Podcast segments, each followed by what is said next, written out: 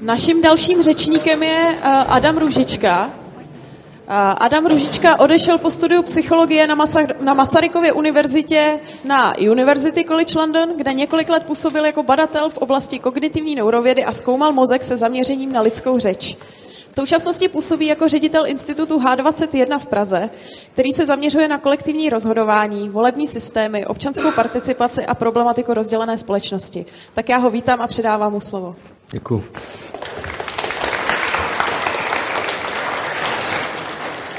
Dobrý den, dámy a pánové. Já bych hnedka na úvod chtěl poděkovat Svobodnému přístavu za pozvání a také za organizaci celé tady téhle konference. Já si totiž myslím, že téma totalita by mělo být ve svobodných zemích vždy jaksi v popředí. A to nejen proto, abychom nezapomínali na to, co tady v minulosti bylo, ale také proto a možná především, abychom si připomínali, že máme být obezřetní na cestě budoucí a nesklouzávali ke zbrklosti, byť třeba s dobrým úmyslem, abychom omylem nevytvořili podmínky, kde může totalita znovu začít bujet. Tak já začnu citátem.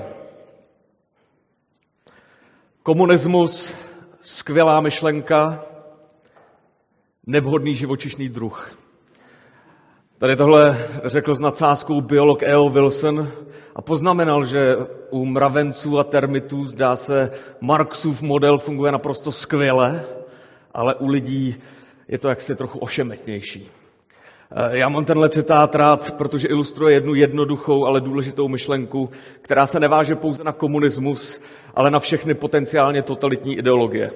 Pokud totiž se chceme bavit o tom, jak to udělat, aby společnost, ve které žijeme, byla co nejsvobodnější, nejspravedlivější, nejodolnější vůči tyranii a totalitě, tak se přirozeně musíme ptát eh, na to, jaké bytosti společnost tvoří, co je člověk za tvora, jakou má povahu.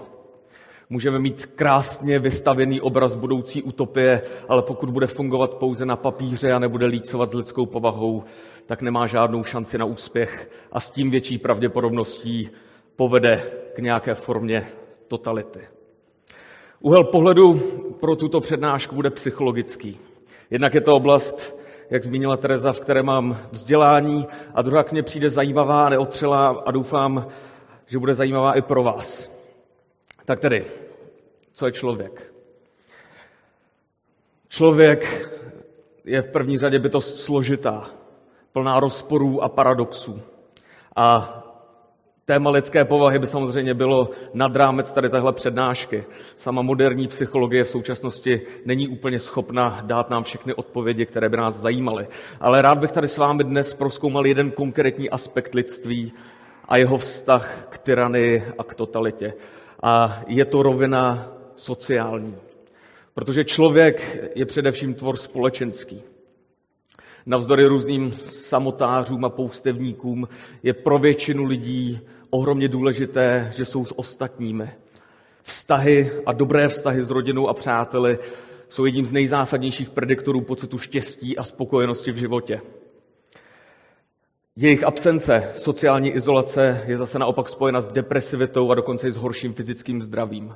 Můžeme sice na sebe od rána do večera apelovat, že by nám mělo být jedno, co se o nás druzí myslí, ale skutečnost ukazuje, že to není tak snadné. Sociální fobie, tedy strach z toho, co si o nás druzí budou myslet, je jedna z nejčastějších duševních poruch. Na ostatních záleží. Člověk má jakousi bazální potřebu někam patřit. A představa sociálního nepřijetí, či nedej bože zatracení, v nás přirozeně evokuje strach. Tady tahle potřeba někam patřit a být přijat je vždycky v určitém rozporu s naší potřebou se svobodně a individuálně projevit. Na jednom extrému hrozí to, že se člověk naprosto podvolí společenským strukturám a zmizí v, komfortní šedi, v, komfortní, v konformní šedi. A na tom druhém hrozí osamocení, vykořeněnost a odmítnutí ze strany druhých. Vybalancovat tady tyhle dvě roviny není vůbec jednoduché. A z toho důvodu také myslitelé napříč historií zdůrazňovali, že když se bavíme o svobodě, neměli bychom se bavit pouze o jakési absenci útlaku ze strany státu, ale měli bychom se taky bavit o takzvané svobodě společenské a jejím protipólu, o sociální tyranii. Jedním z takových myslitelů je John Stuart Mill, který zdůrazňuje, že ochrana před státní vládní mocí nestačí. My musíme také chránit jednotlivce před společností, která vnucuje svá pravidla těm, kdo se odchylují a nutí všechny, aby utvářeli svůj charakter podle jejího vzoru. To je něco, co právě Mill nazývá sociální tyranii a říká, že tahle je daleko nebezpečnější než tyranie politická, protože i když neukládá tak přísné tresty, nelze před ní uniknout, proniká hlouběji do všech sfér života a zotročuje duši. Je to tedy tyranie totalitní. Milová formulace je úderná, ale je tak trošku abstraktní. A rád bych se s vámi zamyslel nad tím, co to konkrétně znamená, nebo co to znamenat může. Na rozdíl od omezování svobody ze strany státu se totiž sociální tyranie špatně definuje. A ještě hůř se hledá ten, kdo je za ně odpovědný. To však neznamená, že bychom se o to neměli snažit. Že bychom se této problematice neměli snažit porozumět. Naopak myslím, že bychom se o to měli snažit o to více, protože v momentech neurčitého, ale i tak bytostně vnímaného útlaku může dojít k tomu, že se začne volat po silném vůdci, který by opět udělal pořádek a chránil slabší a zapomenuté před útlakem okolí. Jedna forma tyranie může být povolána jako obrana proti formě jiné. To je nebezpečná vyhlídka, které bychom se měli pokud možno vyvarovat. Diktátoři totiž často chodí převlečení za osvoboditele. Však si vzpomeňme na to, jak argumentovali komunisté anebo nacisté. Ale zpět k sociální tyranii. Abychom to ilustrovali, byl bych rád, kdybychom se spolu podívali a zamysleli nad pohádkou císařovinové šaty. Tak, co se tady děje? Máme tady marnivého císaře, který se stará jenom o to, jak vypadá.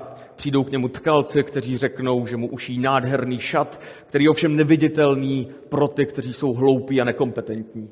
My samozřejmě víme, že tkalci jsou podvodníci vůbec nic nešijí, ale císař, když se na ně podívá, tak nic neříká, protože se bojí, že bude ten jediný, kdo se ukáže jako hlupák.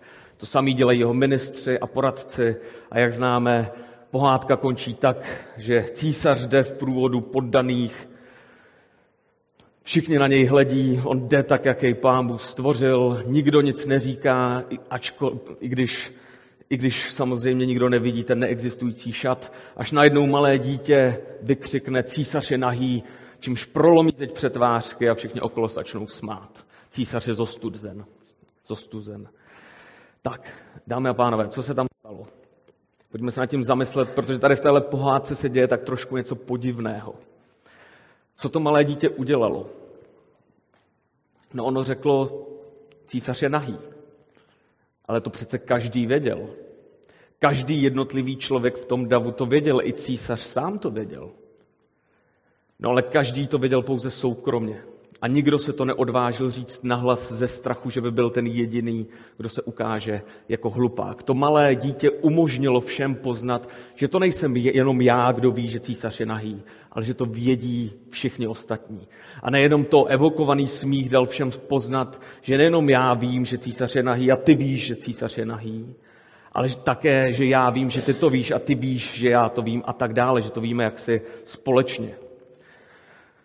Pokud chceme ve společnosti cokoliv změnit, musíme být schopni se nějakým způsobem kolektivně koordinovat. A proto, aby se tak stalo, nestačí, abychom všichni věděli, že je něco pravda. Musíme také vědět o tom, že toto přesvědčení navzájem sdílíme. Pokud já vím něco a ty víš, mě, ty to víš také, ale já nevím, že ty to víš, a ty nevíš, že já to vím, můžeme ustrnout v milném přesvědčení, že jsme ve svém názoru osamoceni. Tady s tímhle efektem samozřejmě, jak se od jak živa intuitivně počítají diktátoři. A proto obvyklým tahem při upevňování moci je potlačení svobody tisku, svobody slova a svobody zhromažďování, které jsou základními pojistkami proti útlaku právě proto, že nám dávají tu možnost poznat, že ve svém přesvědčení nejsme sami a dávají nám možnost společně se zorganizovat a vzepřít totalitě.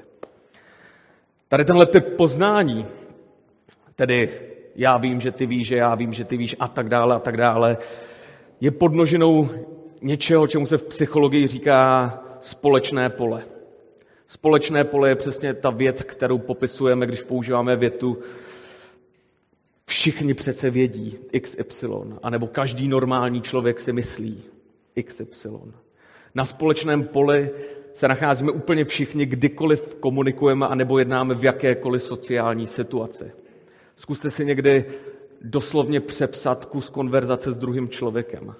Z největší pravděpodobností zjistíte, že vynecháváte naprostou většinu detailů a soustředíte se jen na to relevantní, protože předpokládáte, že onen zbytek si ten druhý domyslí, protože s ním, s ním sdílíte společný referenční rámec.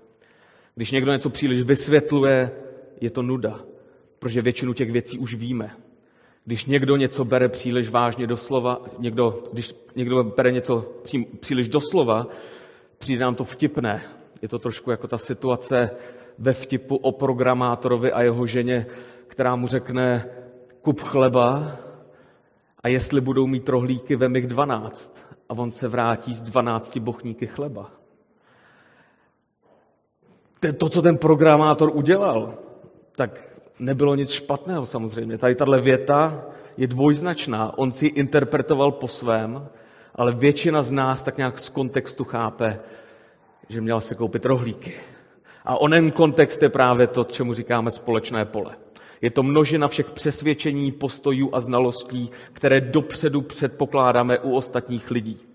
My totiž musíme být schopni simulovat pohled na svět druhých lidí protože k němu nemáme přímý přístup. My se navzájem nevidíme do hlavy. Musíme to odhadovat zevnitř. A z toho důvodu je společné pole naprosto zásadní nástroj naší mysli, bez kterého by všechno bylo o dost kostrbatější a zdlouhavější. Kdybychom to neměli, komunikace by byla neúnosná a těžkopádná. Nebyl by tam žádný prostor pro dvojsmysl, pro výňatky, pro, pro čtení mezi řádky, pro sarkazmus, ironii, analogii a humor. A všechno by se muselo pořád vysvětlovat do detailů. Byl by to svět, který nám přijde směšný, když na něj občas narazíme v podobě absurdních varování v uživatelských manuálech. Před složením odejměte dítě. Tohle je vtipné, protože to přece každý ví a nemusí to někam psát. Je to hodně podobné tomu, co hovorově nazýváme selský rozum. A zároveň je to velice blízké tomu, čemu říkáme kultura, tedy jakési nevědomí, poz, nevědomé poznání o tom, jak se lidé obecně chovají, jaké jsou normy, co se dělá a co se nedělá a jaký to všechno má význam. A z toho důvodu si musíme uvědomit, že společné pole jen tak nezmizí. My se ho nemůžeme úplně zbavit, protože většinu času nám velice dobře slouží. Bez toho bychom byli ztraceni v chaosu, kde nedokážeme nikdy předpovědět, co se stane a neba, nemáme sebe menší potuchu o tom, jak druzí zareagují. Ale zároveň si musíme být vědomi toho, že společné pole má i svoji stěnou stránku, jak to ukazuje Andersenova pohádka. Protože v něm může zahnívat něco, co si myslí pouze malá část lidí, anebo dokonce vůbec někdo. Ale nikdo se to neodváží říct nahlas, protože má za to, že je v tomto přesvědčení sám. Tady tohle zahnívání hrozí především v situaci, kdy se za vyřknutí určitého přesvědčení trestá. Extrémní podobu tady tohle jevu popisuje Václav Havel v Moci bezmocných. Havel se ptá, proč dává zelinář do výkladní skříně heslo proletáři všech zemí spojte se. Je to proto, že by si přál, aby se všichni proletáři doopravdy spojili? Havel pochybuje o tom, že by většina lidí na konci 70. let po 20-letém komunistickém marazmu věřila v tento ideál. A ptá se, proč to však všichni dělají jenom na oko, jako kdyby tomu věřili. Proč to ten zelenář dělá? A následně odpovídá. Zelenář to udělal, protože to patří k věci. Chceli mít člověk klidný život, chceli v životě obstát. Je to jedna z tisíce maličkostí, které mu zajišťují relativně klidný život v souladu se společností. Člověk tomu nemusí věřit, musí se ale chovat tak, jako by tomu věřil, anebo to musí alespoň mlčky tolerovat. Kdyby to neudělal, porušil by pravidla hry a riskoval by ztrátu svého bezpečí. Asi by ztratil i práci a ostatní by nad ním zanevřeli a pronásledovali ho. Nesnad proto, že by s ním nesouhlasili, ale proto, že kdyby to neudělali, mohli by se sami stát podezřelými a být nařčení z toho, že nejsou loajální. Havel dále pochybuje o tom, že i představitelé vlády jedné strany teze obhajovali s přesvědčením. Jde spíš o to, že nemají na výběr, protože ví, že ve chvíli zaváhání by je mohl vyměnit libovolný funkcionář, ochot, ochotný sloužit této tyranské ideologii. A proto neustále opakují stejné fráze bez možnosti svobodného úsudku. Tady této situaci Václav Havel říká samototalita, která slouží především sama sobě. V takové situaci je každý člověk zároveň otrokem, ale také tím, který umožňuje, aby tato samototalita existovala, protože se neodváží promluvit nahlas. Svým mlčením vstupuje do hry a stává se jejím hráčem, umožňuje, umožňuje tak, aby se hra hrála dál. Každý člověk je tedy zároveň obětí a pachatelem v takovémto nastavení. Václav Havel také reflektuje, proč je nutné neposlušného zelenáře tak drakonicky potrestat. Přestože osamocený zelenář nemůže konkurovat obrovské mašině, která má k dispozici tajnou policii a armádu, úplně bezmocný totiž taky není. Samototalita je totiž v základech velice křehká, protože závisí na tom, že většina mlčí. Samototalitu udržuje všeobecný cynismus a předpoklad, že věci se mají určitým způsobem a nikdo s tím nic nenadělá. A udržuje ji také rezignace na to riskovat své pohodlí a zakřičet císař je nahý. Já bych teď rád přenesl tady tuto tezi do současnosti. Rozhodně nechci srovnávat dnešek s komunistickou totalitou, to by bylo ostatně rouhání, ale myslím, že bychom se měli zamýšlet nad dynamikou sociální tyranie v jakémkoliv čase. Určitá míra přijetí sociálních norem je totiž naprosto důležitá, abychom se dokázali navzájem dorozumět a abychom věděli, co od druhých čekat. My potřebujeme nějaké společné pole. Ale zároveň se může stát, že míra vyžadovaného podvolení společnosti překročí určitou mez a stane se tyranskou. A to může mít daleko sáhlé následky a proto musíme být neustále na pozoru. Navíc z toho, co se dneska objevuje ve veřejné diskuzi a se vzestupem sociálních sítí, se mi zdá, že toto téma je relevantní dnes ještě více, než třeba tomu bylo před 20 lety. Hovoří se o rozdělené společnosti, o netoleranci vůči ostatním názorům, o znesvářených táborech, kteří se navzájem nenávidí a tak dále a tak dále. Předpokládám, že to pro vás není nic nového, je to dneska úplně všude. V nedávných projevech to zmínil nejen prezident Miloš Zeman, ale i prezidentka slovenská Čaputová. Zmínil to předseda poslanecké sněmovny Vondráček a dotkl se toho i minulý týden zesnulý předseda Senátu Kubera. Tím, jak se tady tohle téma neustále omílá, tak mám trošku strach, že se z něj stane prázdná fráze. Takový ten nic neříkající slogan, s kterým sice všichni tak vlastně souhlasí a ví, že mají kývat, když jej slyší, ale který vlastně v důsledku už nic moc neznamená. Dámy a pánové, já mám za to, že tento apel je příliš důležitý na to, aby se z něj stalo kliše. Výzkumy, které máme k dispozici, ukazují, že stoupá počet lidí, kteří se výrazně politicky vymezují, klesá umírněnost a ochota se dohodnout. Lidé se zhlukují do názorových bublin, kde se vyhledávají přátelé, s nimiž hovoří. Také se ukazuje, že více než dříve se, se, se svojí politickou orientací identifikujeme a pokládáme ji za důležitou součást toho, kdo jsme. A to sebou samozřejmě nese emoce. Politika dostává morální náboje. Řekni mi, co si myslíš o Brexitu, o migraci, o premiérovi a já ti řeknu, jestli jsi dobrý nebo špatný člověk.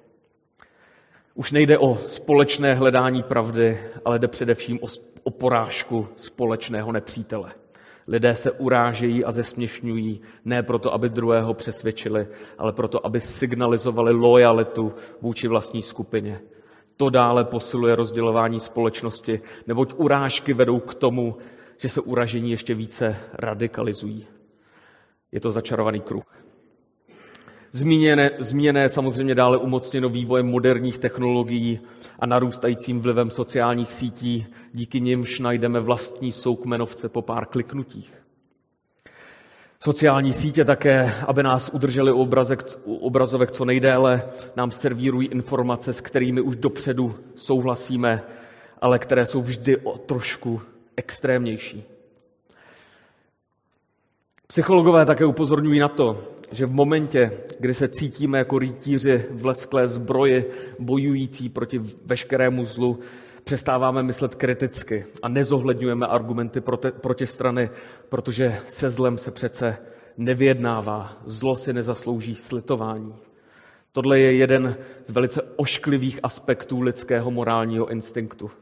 Tento instinkt se totiž nevyvinul proto, aby nás vedl k pravdě, ale proto, aby stmelil tlupy našich předků. Jejich, jejich život byl protkán neustálým bojem a válkou. Morálka funguje jako jakési sociální lepidlo s vedlejším účinkem. Slepuje, tmelí nás, ale zároveň zaslepuje. A proto se neblaze snoubí s lidským tíhnutím ke kmenařství. Když jdeme do bitvy, tak se tato představa velice dobře hodí. Ale v civilizované společnosti je tento sklon nebezpečným přežitkem. A proto musíme být schopni naše instinkty pochopit tak, abychom se jim dokázali vzepřít. Přílišné moralizování ve veřejné diskuzi totiž může vést k tomu, že se budeme chovat zaslepeně a že nebudeme schopni se v klidu bavit o složitých problémech jenom proto, že jsou kontroverzní. Teď bych nechtěl vytvořit dojem, že všichni lidé se chovají takto zaslepeně. Naopak, sociologové také hovoří o takzvané vyčerpané většině. A ta to vnímá úplně jinak. Členové vyčerpané většiny jsou velice různorodí ve svých politických postojích, ale spojuje je přesvědčení, že věci jsou složitější, než se zdá a chtějí si vyslechnout argumenty z více stran a unavuje je to neustále hořekování, urážky a boje. Ve Spojených státech se odhaduje, že vyčerpaná většina tvoří až 67% dospělé populace. Tito lidé mají pocit, že nejsou ve veřejném prostoru reprezentováni a proto taky často rezignují na politiku jako takovou a s menší pravděpodobností chodí k volbám. Oni také nevyjadřují svá nekonformní stanoviska při diskuzích, protože chtějí mít klidný život a nestojí o to si kazit vztahy s druhými pro strach, že budou nařčeni z podpory oné zlé protistrany. A tady tohle už začíná tak trošku zavánět milovou sociální tyraní.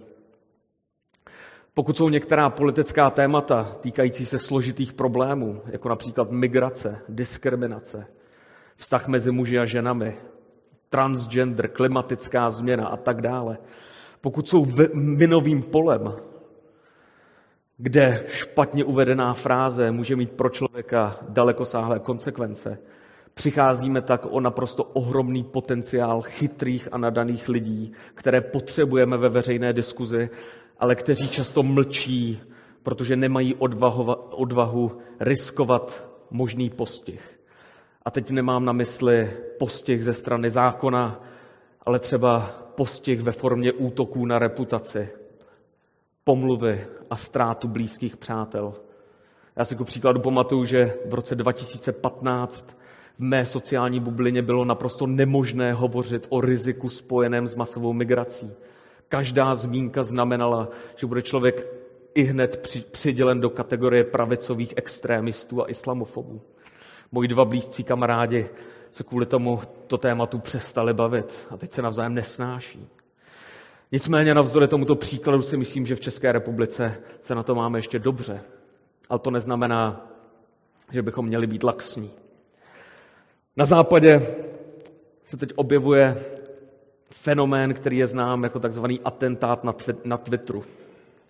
Byl tak pojmenován podle kauzy okolo výroků nedávno zesnulého filozofa Rogera Scrutna, který byl vyhozen z vládní komise o architektuře poté, co novinář z magazínu New Statesman překroutil několik jeho citací, aby z něj udělal antisemitu a rasistu. Scrutna se tenkrát zastal publicista Douglas Murray, kterému se podařilo získat celou nahrávku rozhovoru, kde bylo vidět, že věty byly vytrženy z kontextu a že byly zaumyslně upraveny.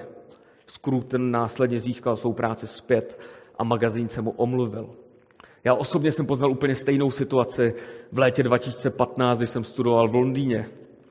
V červnu se k nám donesla zpráva, že jeden profesor z naší univerzity, profesor biologie a nobelista Sir Tim Hunt, řekl na konferenci v Koreji, že by ženy a muži měli mít oddělené laboratoře, protože se prý navzájem rozptilují a že ženy prý nesnesou kritiku a hnedka se rozbrečí, když je někdo kritizuje.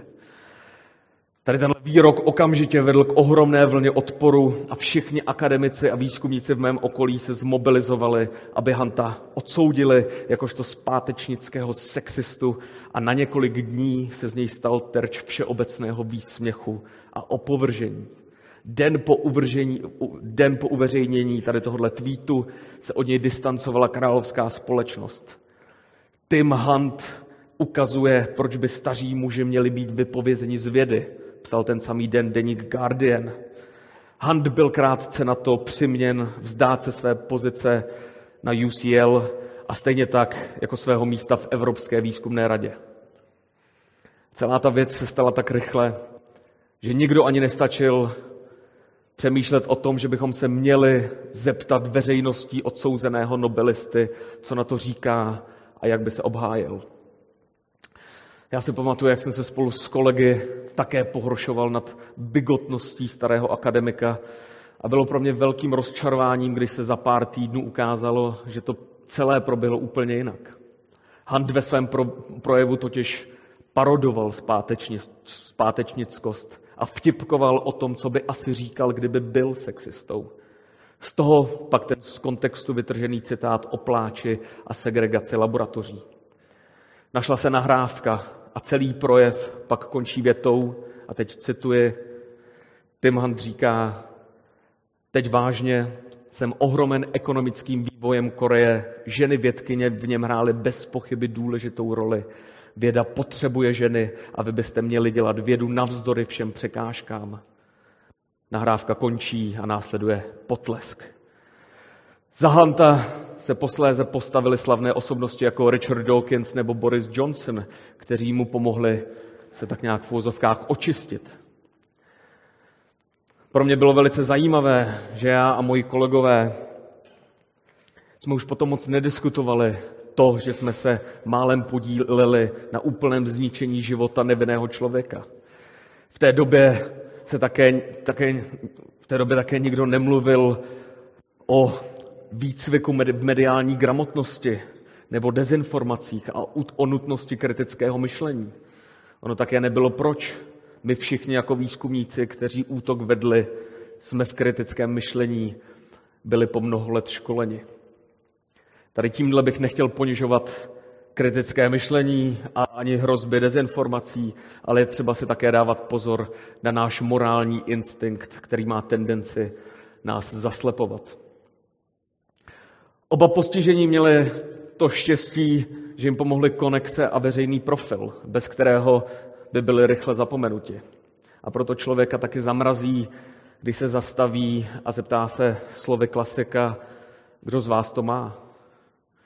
Ve Spojených státech a v Británii je zaznamenána celá řada příkladů, kdy se na někoho vytáhla špína z minulosti, většinou v podobě nějakého nepopulárního názoru či nemístného vtipu na sociálních sítích a ten člověk pak ztratil práce.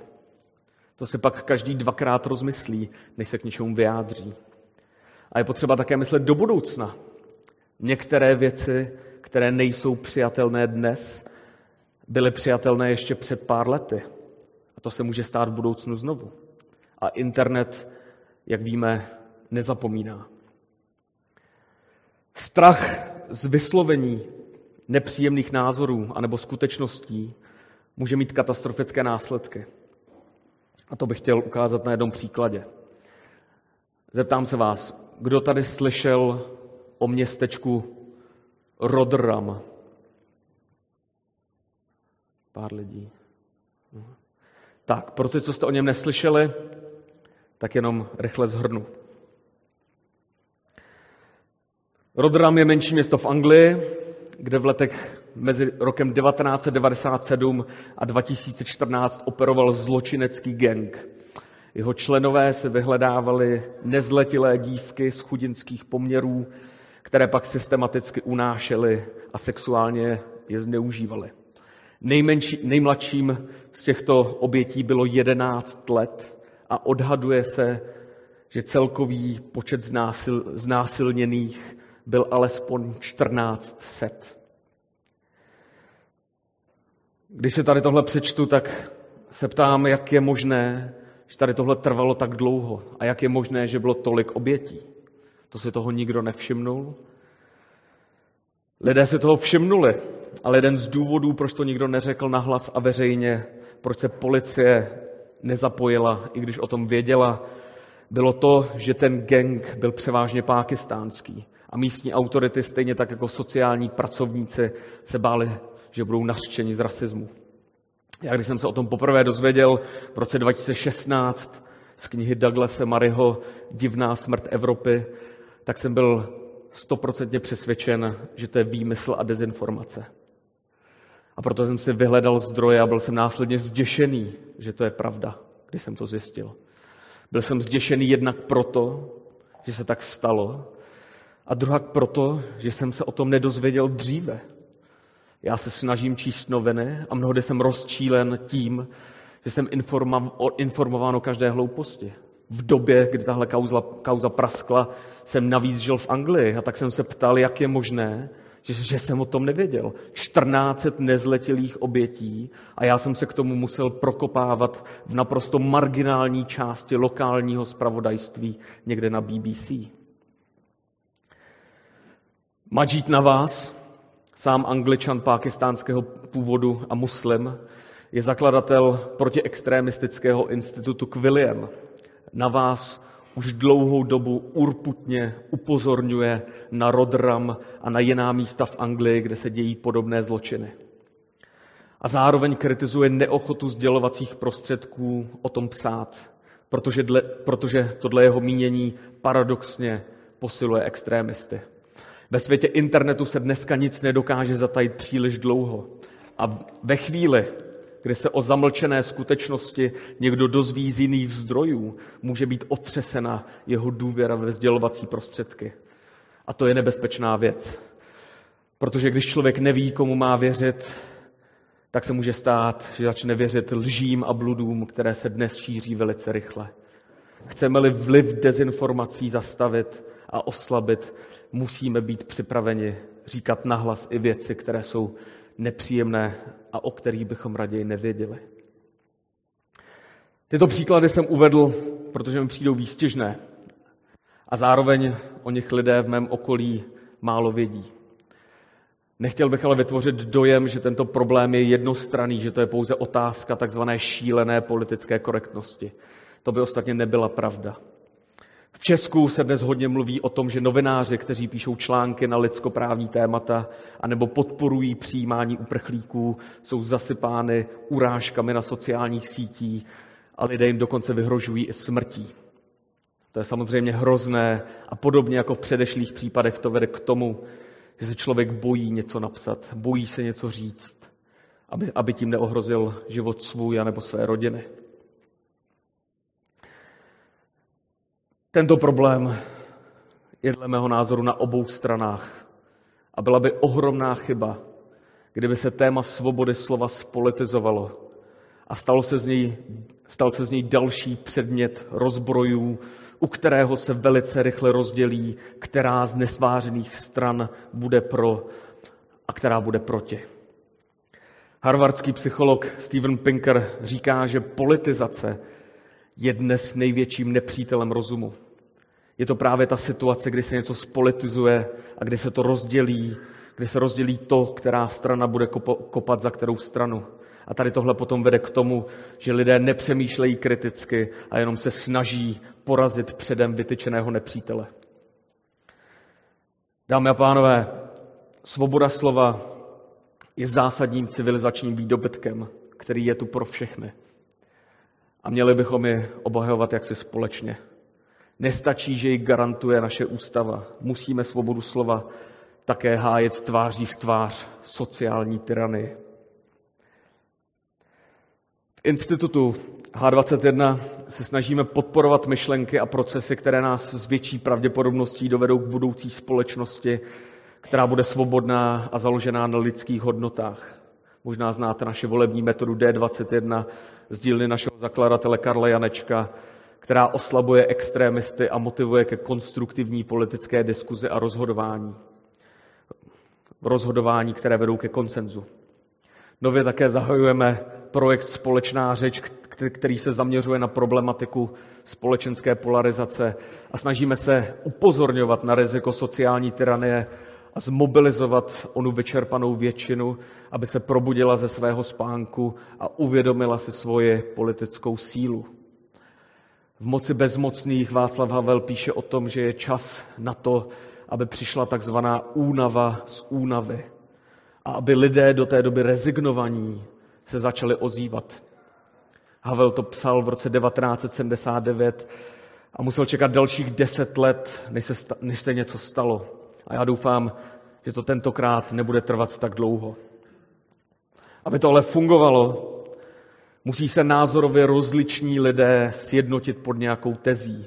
A já si myslím, že právě svoboda myšlení a svoboda slova jsou dobrými kandidáty na toto sjednocení. Já mám za to, že se musíme sjednotit pod oním, oným Voltérovým výrokem nesouhlasím s jediným slovem, které říkáte, ale budu se do smrti prát za vaše právo to říkat. Zároveň je také zásadní, abychom porozuměli, proč je svoboda slova tak důležitá.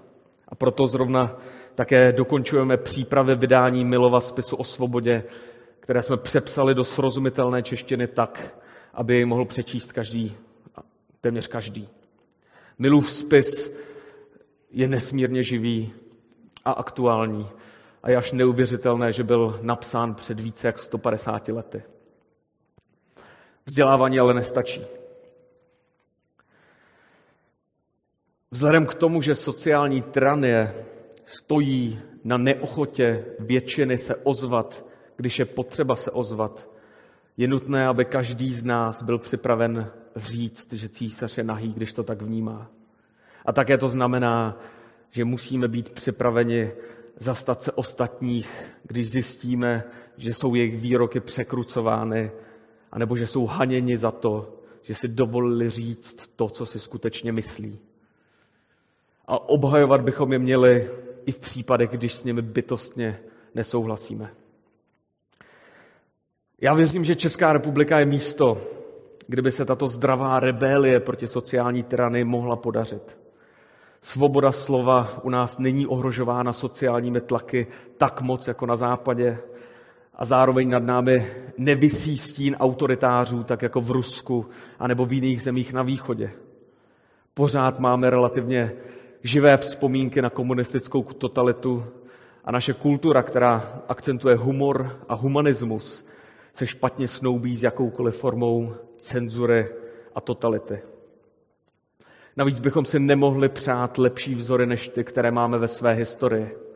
Jan Hus, Tomáš Garek Masaryk, Milada Horáková, Václav Havel. Proč se nepostavit za ideál demokracie jako diskuze, kde si lidé vzájemně důvěřují a poctivě hledají pravdu? Já nemám rád, když se na Česko nadává, Osobně se tady cítím o dost svobodněji, než jsem se cítil v Anglii, kde jsem žil skoro sedm let. A chtěl bych věřit spolu s Masarykem, že jsme národ tělem i duší demokratický. A proto bych byl moc rád, kdybychom celému světu ukázali, jak se to má dělat. Děkuji za pozornost.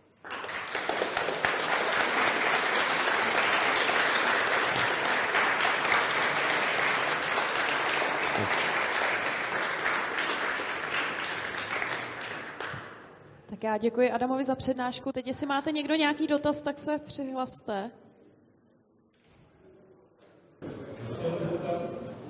A... Prosím? V řádech desítek tisíc, myslím. Jo, jo. Ale tím, jak ono to trvalo Tím, jak to trvalo téměř 20 let, tak jasně. Tak, zdá se, že žádný dotaz nevidím. Uh, tamhle vzadu, tak já tam rychle doběhnu, protože teď už mám jenom jeden mikrofon.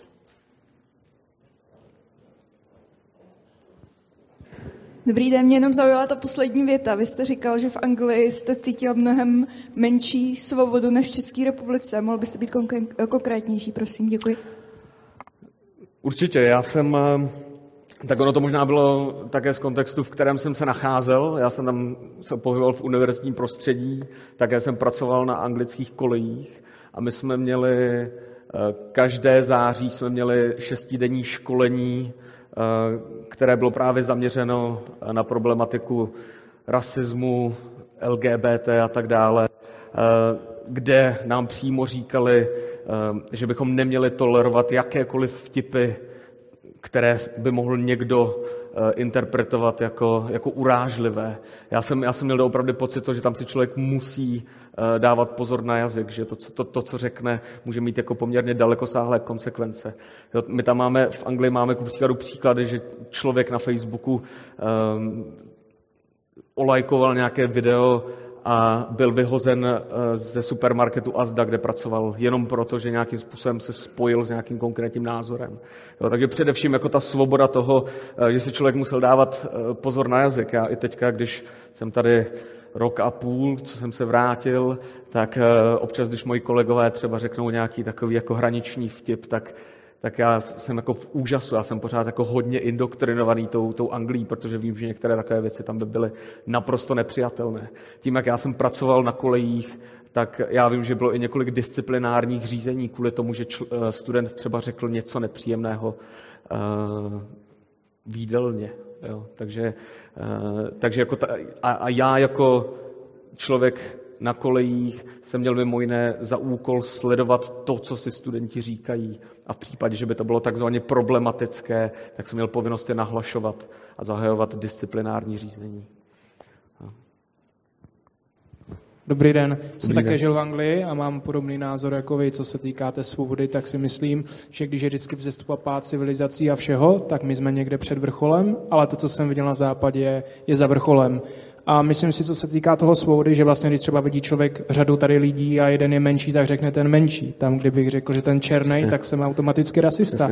Což mi přijde, že k té politické korektnosti, že to, jakým způsobem jsem musel dávat pozor, co říká, mi přišlo absurdní a cítil jsem tam obrovskou sílu nesvobody. A co se týká třeba rasismu, tak vlastně si myslím, že, stá, že zákony proti rasismu musí být v zemích, kde ten rasismus je. A zrovna si myslím, že Anglie je v tomhle specifická. Byla to první země, kde jsem vlastně pocítil, co to rasismus je. Nebo prostě učím způsobem, že jsem pocítil, že jsem od někud jinut a proto mi tam nebylo vyhověno, což jsem nikde jinde nepocítil v jiném státě. A uh-huh. bezpečnost, co se týká, tady třeba porovnám Irán nebo Anglii, uh-huh. tak v Iráně, kde jsem byl, jsem se cítil daleko víc bezpečněji než v Anglii, kde jsem měl opravdu strach hmm. hmm. z lidí. Hmm. Já souhlasím, no. Já si pamatuju, že my jsme měli recepčního, který byl z Bangladeše a byl úplně plešatý a byl tam takový moment, když někdo uh, ze vtipu řekl, že vypadá jako indický Lex Luthor.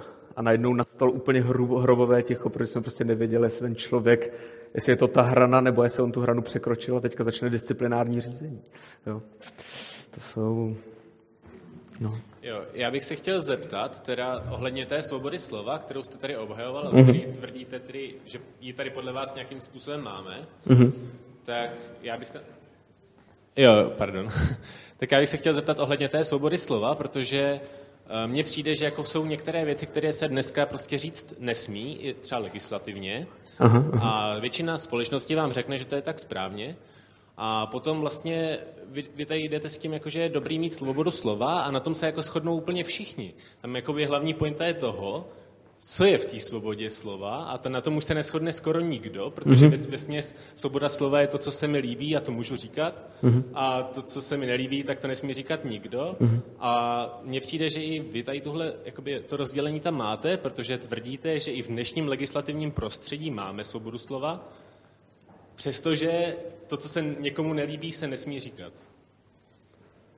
Takže moje otázka je, jako jestli vnímáte hranice svobody slova a kde ty hranice jsou. Jasně, jasně. A proč bychom měli přijmout vaše hranice? Uh, to, o čem jsem mluvil, tak jsem v podstatě mluvil o svobodě slova, která, která je v rámci těch hranic, hranic nastavených legislativou. Jo. A to, o čem mluví ten mil, je to, že pouze ochrana svobody slova, řekněme, v ústavě nestačí, protože jsou i jiné procesy, skrze které může být svoboda slova ohrožována. Konkrétně z toho, že jsou tady sociální tlaky na to, že se některé věci prostě říkat nemůžou nebo, nebo, ne, nebo nemějí. A teďka, teďka jsem se trošku ztratil, jaká je ta otázka konkrétní, jestli... Jestli tam vnímáte tu hranici, že něco se říct nesmí, mm-hmm. pokud ano a něco se Jasně.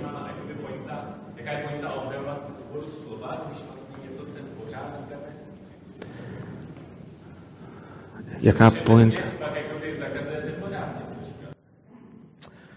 No tak některé věci, některé věci, které stojí mimo zákon, tak jsou třeba výhrušky smrti nebo výhrušky násilí.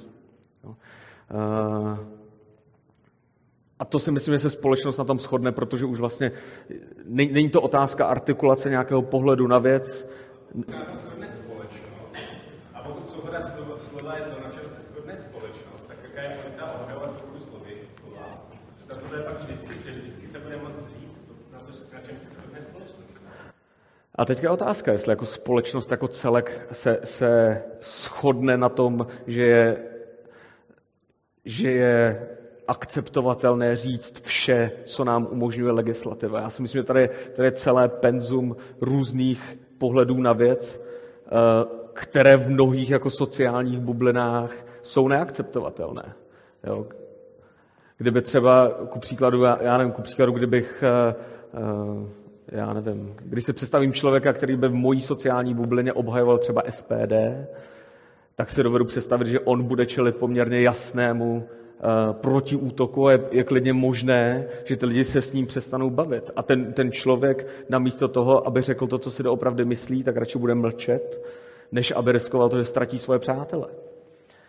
Jo. Takže, takže je to souhlasem jedna rovina omezování svobody slova ze strany státu. To si myslím, že tady ten problém není většinou. Prosím?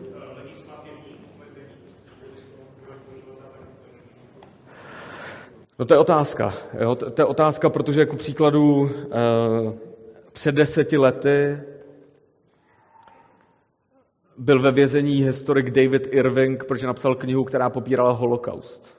Jo, což vlastně v podstatě jako z toho pohledu absolutní svobody slova by mělo být v vozovkách akceptovatelné. Jo. Já si myslím, že my jsme v situaci, kdy se pořád ještě, kdy se nemusíme úplně zabývat těmi krajními pří, případy, které, které samozřejmě jsou o dost obtížnější a měla by se o tom vést diskuze, ale já mám trošku pocit, že i ty názory, které v podstatě jsou relativně středové nebo akceptovatelné cel, celkově, jsou právě těmi sociálními tlaky teď ohrožovány. A lidé se je bojí říct jenom proto, že si nechtějí kazit vztahy. Pardon? Že to začne být až chvíli, kdy vlastně kvůli obyčejným názorům třeba v kantýně někdo jde do disciplinárního řízení. Že když je ten legislativní proces a ty zákony a všechno, že co smíme, nesmíme, tak je to v pohodě, dokud se člověk není prostě za to někde vyslýchá. Hmm. Za prostě obyčejný názor. A myslím si, že v České republice to ještě tak není. A člověk něco řekl a šel do disciplinárního řízení kvůli absurditě. Souhlasím, souhlasím. Eh, Já bych měl dotaz. Eh, říkal jste, že, jste, že bylo vaší povinností poslouchat, co si mezi sebou studenti říkají a eh, případně měl jste povinnost zahajovat vlastně disciplinární řízení. Mm-hmm. Ale chtěl bych se zeptat, jestli jste to někdy udělal a případně v jaký, jaké dilema jste v sobě řešil v ten okamžik? Já teda se přiznám, že jsem to navzdory své povinnosti neudělal, ale teďka to nebylo teda konkrétně spojené eh, s nějakým výrokem, ale já jsem řešil, řešil jsem případ, který nahlásil jeden můj kolega, a to byl příklad toho, že v kantýně přišel kluk za slečnou, která tam seděla sama, letmo se dotkl jejího lokte, zeptal se, jsi v pořádku, ona řekla, že je to v pořádku, on odešel a ona ho následně nahlásila za nevhodné dotčení nebo dotknutí. A, a my jsme s ním museli zahajovat disciplinární řízení a mě úplně jako udivilo to, že protože my jsme v tom týmu nás bylo pět a asi čtyři z mých kolegů Eh, zastávali ten názor, že tady ten člověk by měl být naprosto pranířován, že by nikdy neměl, být, jako, neměl by vlastně mít dovoleno vstoupit do, tý, do té kantýny znovu. A mně to přišlo úplně absurdní, protože ta skutková podstata bylo letmé dotknutí loktu, což vlastně popsala i ta sama v vozovkách oběť. Nejhorší na tom bylo to, že my jsme nemohli tomu klukovi říct, co se konkrétně stalo, protože by to mohlo potom vést k identifikaci té oběti, tudíž On akorát přišel na to disciplinární řízení, nebo v podstatě to byl jenom ten první hovor, jo, v tom druhém kroku už by byl disciplinován. A my jsme mu řekli, že, se, že, že, že jsme se, že on je naštěn ze sexuálního obtěž, obtěžování a on vůbec nevěděl, co udělal a z toho důvodu uh, potom celý rok do té kantýny nechodil. On to byl takový kluk, asi ho znáte, takový trošku jako sociálně neobratný. On prostě byl naprosto zděšen z toho, že prostě může udělat nějakou hloupost bez toho, aby to věděl a že to povede k tomu, že nikdy nedostane práci třeba.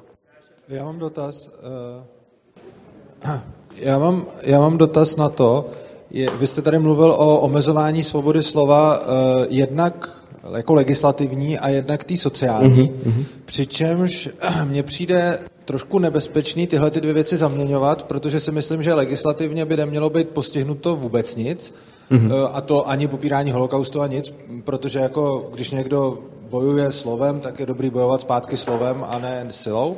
Mm-hmm. A oproti tomu sociální, eh, jako to ani neberu jako omezování svobody slova. Prostě každý má přece právo vybrat si, s kým se bude bavit a pokud někomu není příjemný eh, mít jako nějaký vztah s někým, kdo třeba obhajuje SPD, tak to přece není poškození toho člověka. A já bych se chtěl zeptat na to, jestli vám nepřijde eh, dost nebezpečný tyhle ty dvě věci tak trošku házet do jednoho pytle, uh-huh, uh-huh. protože sice ono to obojí dvojí ústí v nějaký jako to, že ten člověk si dává pozor, ale je přece velký rozdíl mezi tím, jestli si dávám pozor proto, že mi hrozí postih, a oproti tomu je obrovský rozdíl mezi tím, jestli si dávám pozor proto, že chci být oblíbený, že chci, aby mě měli lidi, lidi rádi. A to je přece, to je úplně jako nebe a dudy, ne? Určitě je to nebe a dudy. Jo, to je, to je jako pokud, pokud já riskuju za vyslovení nějakého názoru, to, že půjdu do vězení, tak je to o dost horší, než kdybych riskoval to, že se se mnou nebude bavit nějaký můj kamarád. Jo? To, s tím, s tím souhlasím. Míry. Prosím? Já si, já si nemyslím, že, že je o otázku míry, ale že jedno je otázka toho, že mě někdo postihne a omezí mě na mý svobodě a na mých právech. Mm-hmm. A na druhé straně se to ale neděje. Na druhé straně vlastně jenom to, že se se mnou někdo nechce bavit, na to přece nemám žádný právo ani žádnou svobodu. Čili tam se mi nic nestalo, mm-hmm. jenom někdo si na mě udělal názor, což je přece úplně OK, ne? To je úplně OK, nicméně já možná, možná ten důvod, proč bych úplně nesouhlasil s tím, že, že je to OK, pokud se to děje v nějakém jako širším horizontu, je ten, že já si myslím, že vůbec, já, já si myslím, že veřejná diskuze je ohromně důležitý nástroj, který my potřebujeme k tomu, abychom vyřešili ty složité problémy, které se nás týkají. V momentě, kdy my nebudeme mít dobře fungující veřejnou diskuzi právě proto, že jakákoliv interakce mezi těmi znesvářenými tábory bude pouze ve formě jakéhosi překřikování, tak tam, tak, tak tam nedojde k tomu, co my potřebujeme. Potřebujeme, aby ty různé argumenty se o sebe otřely a my jako společnost jsme našli ty nejlepší možná rozhodnutí. Jo. V momentě, kdy vlastně uh, tady bude to nastavení, to, že máme prostě ty kmeny, který se spolu nechtějí bavit, není tam, řekněme, nějaký uh, legislativní útok, útok proti, proti slovo, svobodě slova, tak z, toho, z této roviny je to v pořádku, ale není to v pořádku z té roviny, že my potřebujeme, aby se rozliční lidé spolu bavili, my potřebujeme, aby se vykřesalo to, co nefunguje, to, co je a to, co je doopravdy do, doopravdy funguje. Navíc to, co jsem zmiňoval, v momentě tady, tady to, eh, takhle vyhrocené situace se také může stát, že spousta chytrých a kompetentní lidí, kompetentních lidí prostě nic neřekne ze strachu, že se nebude kazit vztahy. Takže já to prostě beru jako velkou ztrátu potenciálu pro celou společnost. Tak já se omlouvám, čas nás stíží. Tak Adame, já ti ještě jednou děkuji za přednášku a zase krátká technická pauza v pět náš poslední řečník. 失礼します。